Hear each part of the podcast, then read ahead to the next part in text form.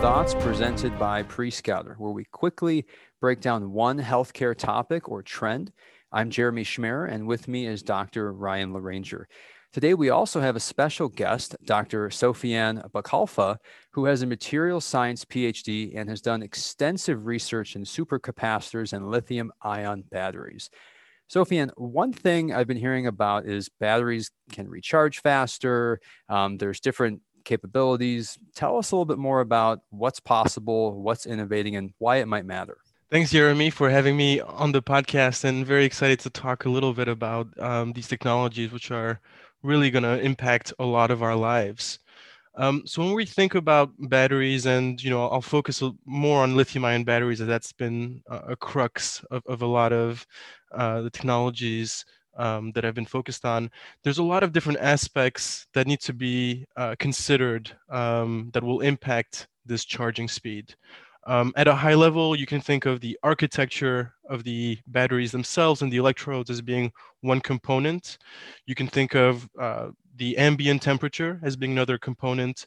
And you can also think of um, the battery chemistries and the intended applications as a third component, all of which have to be balanced, we'll say, so to, to create an, an optimized um, battery experience for, for your application. And so just to dig a little bit deeper into those four areas, when I talk about the architecture of the electrodes, we're talking about these porous materials with large pores and um, a battery has two electrodes, uh, a cathode and an anode, and typically you'll have the lithium ions that shuffle back and forth between both uh, electrodes.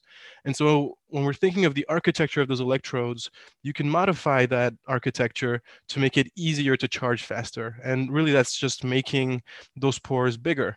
Um, more room um, allows these ions to move faster um, in and out. Another important aspect is the battery chemistry themselves.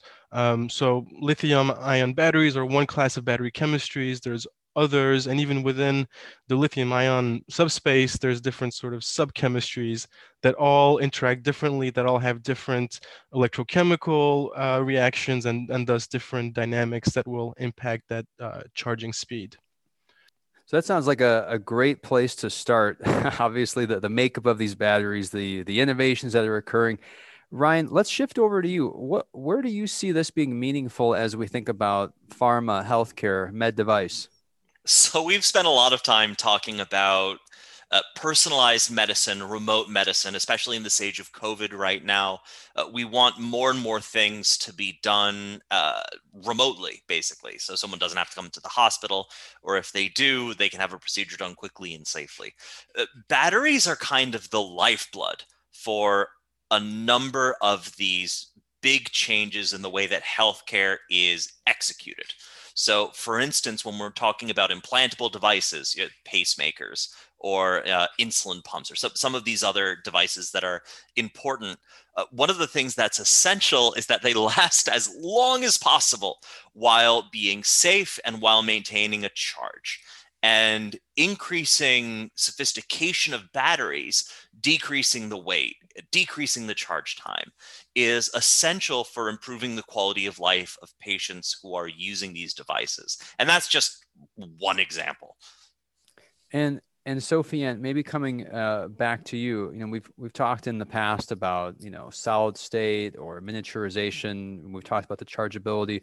You know, what might something like this look like? You know, kind of going a little bit deeper into Ryan's explanation for cardiac devices or surgical instruments. Where do you see the the crossover? Yeah, no, those are those are great great questions. Um, so I'll, I'll tackle them. I think there's two I think main points. And first, just going back very quickly to charging speed, it's important to, to understand that you know for a particular battery, the charging speed is going to impact the lifetime of the battery. You charge something faster, it's going to degrade quicker. Um, and typically, when you plan out the lifetime of the battery for an application such as the, the medical uh, device, um, you have to be very careful of those charging speeds. And that's why, you know, a lot of the additional controls, the, the battery management systems are all optimized to extend that lifetime. So you don't actually in most cases want to go very fast in terms of charging speeds, especially when we're talking about um, implantable devices um, that are you know mission critical and, and that are going to be uh, very important. Now, talking about miniaturization and, and you know the move towards uh, devices like solid state batteries, um, this is definitely where a lot of the crux of, of research and development is occurring. And whenever we, we talk about solid state batteries, what we're really talking about is moving from a liquid electrolyte to a, a solid electrolyte. And of course, this involves other components like the separators. Um, but what that does is it allows you to, to to cram everything into a sort of a smaller form factor. It also, um, um, in some cases, for some chemistries, allows for faster charging speeds um, and less of a risk of a sort of a, a thermal short uh, occurring um, due to you know different uh, chemical reactions that then might occur. Um, and so I think right now we're you know if you think of how the lithium ion battery space is evolving we're really at almost at the onset of, of solid state. Right now we're still in the advanced lithium chemistry world where we're moving towards reducing cobalt amounts um, to improve the economics of the battery to improve its safety a little bit. Next will come solid state and that's being driven by uh, other applications like electric vehicles, and you may have heard of Toyota's uh, advancements and so forth. And then even beyond that, we're going to move to other chemistries like lithium sulfur uh, and lithium air.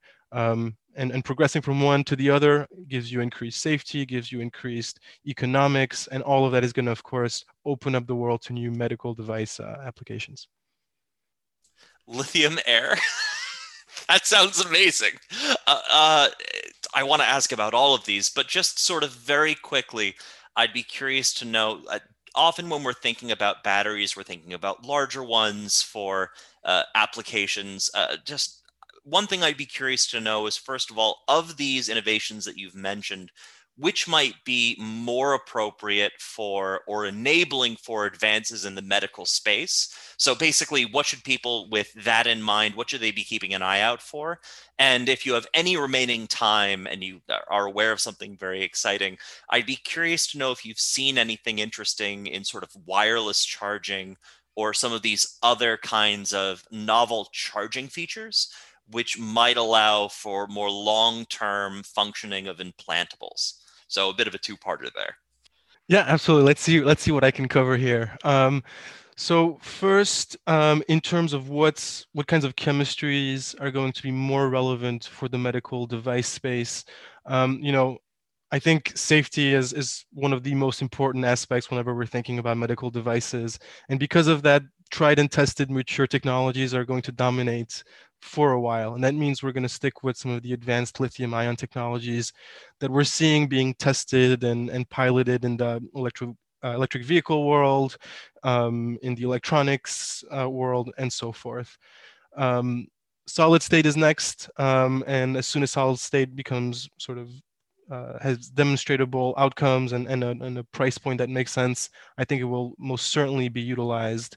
It also allows you to do things like uh, operate at a much larger temperature range, which when we're thinking about the medical space, you're talking about very cold uh, on one end and very hot on the other end if you're doing things like autoclaving and so forth. And so solid state lends itself well to those kinds of, of applications. Um, thinking of those, you know, really far out technologies that I mentioned previously, lithium air, lithium sulfur. Lithium air is really interesting for other applications because it's extremely light. You're you're basically removing one of the electrodes and just using air. Um, so that's really great for um, aerospace, for uh, automotive. I'm not sure if it's going to be super uh, interesting for, for the medical device world. Lithium sulfur might not be the best case as well because it might be more of a toxic chemistry, might have more inherent um, risks. Um, but with greater control over the chemistries, I think you know we can start exploring these.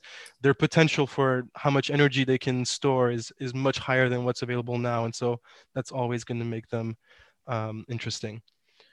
Well, Sofiane, thanks for for joining us today. I think if there's one thing we learned, there's a lot of adjacent applications for innovations and technologies happening perhaps in other industries which could then be applied to you know to other industries. So that is all the time that we have for today. We hope everyone enjoyed the conversation remember our show can be found on apple spotify and stitcher you can also find information on how to contact us with any questions or you know direct feedback in the show notes. In our next episode, we'll dive into stem cells. And until then, thanks for listening.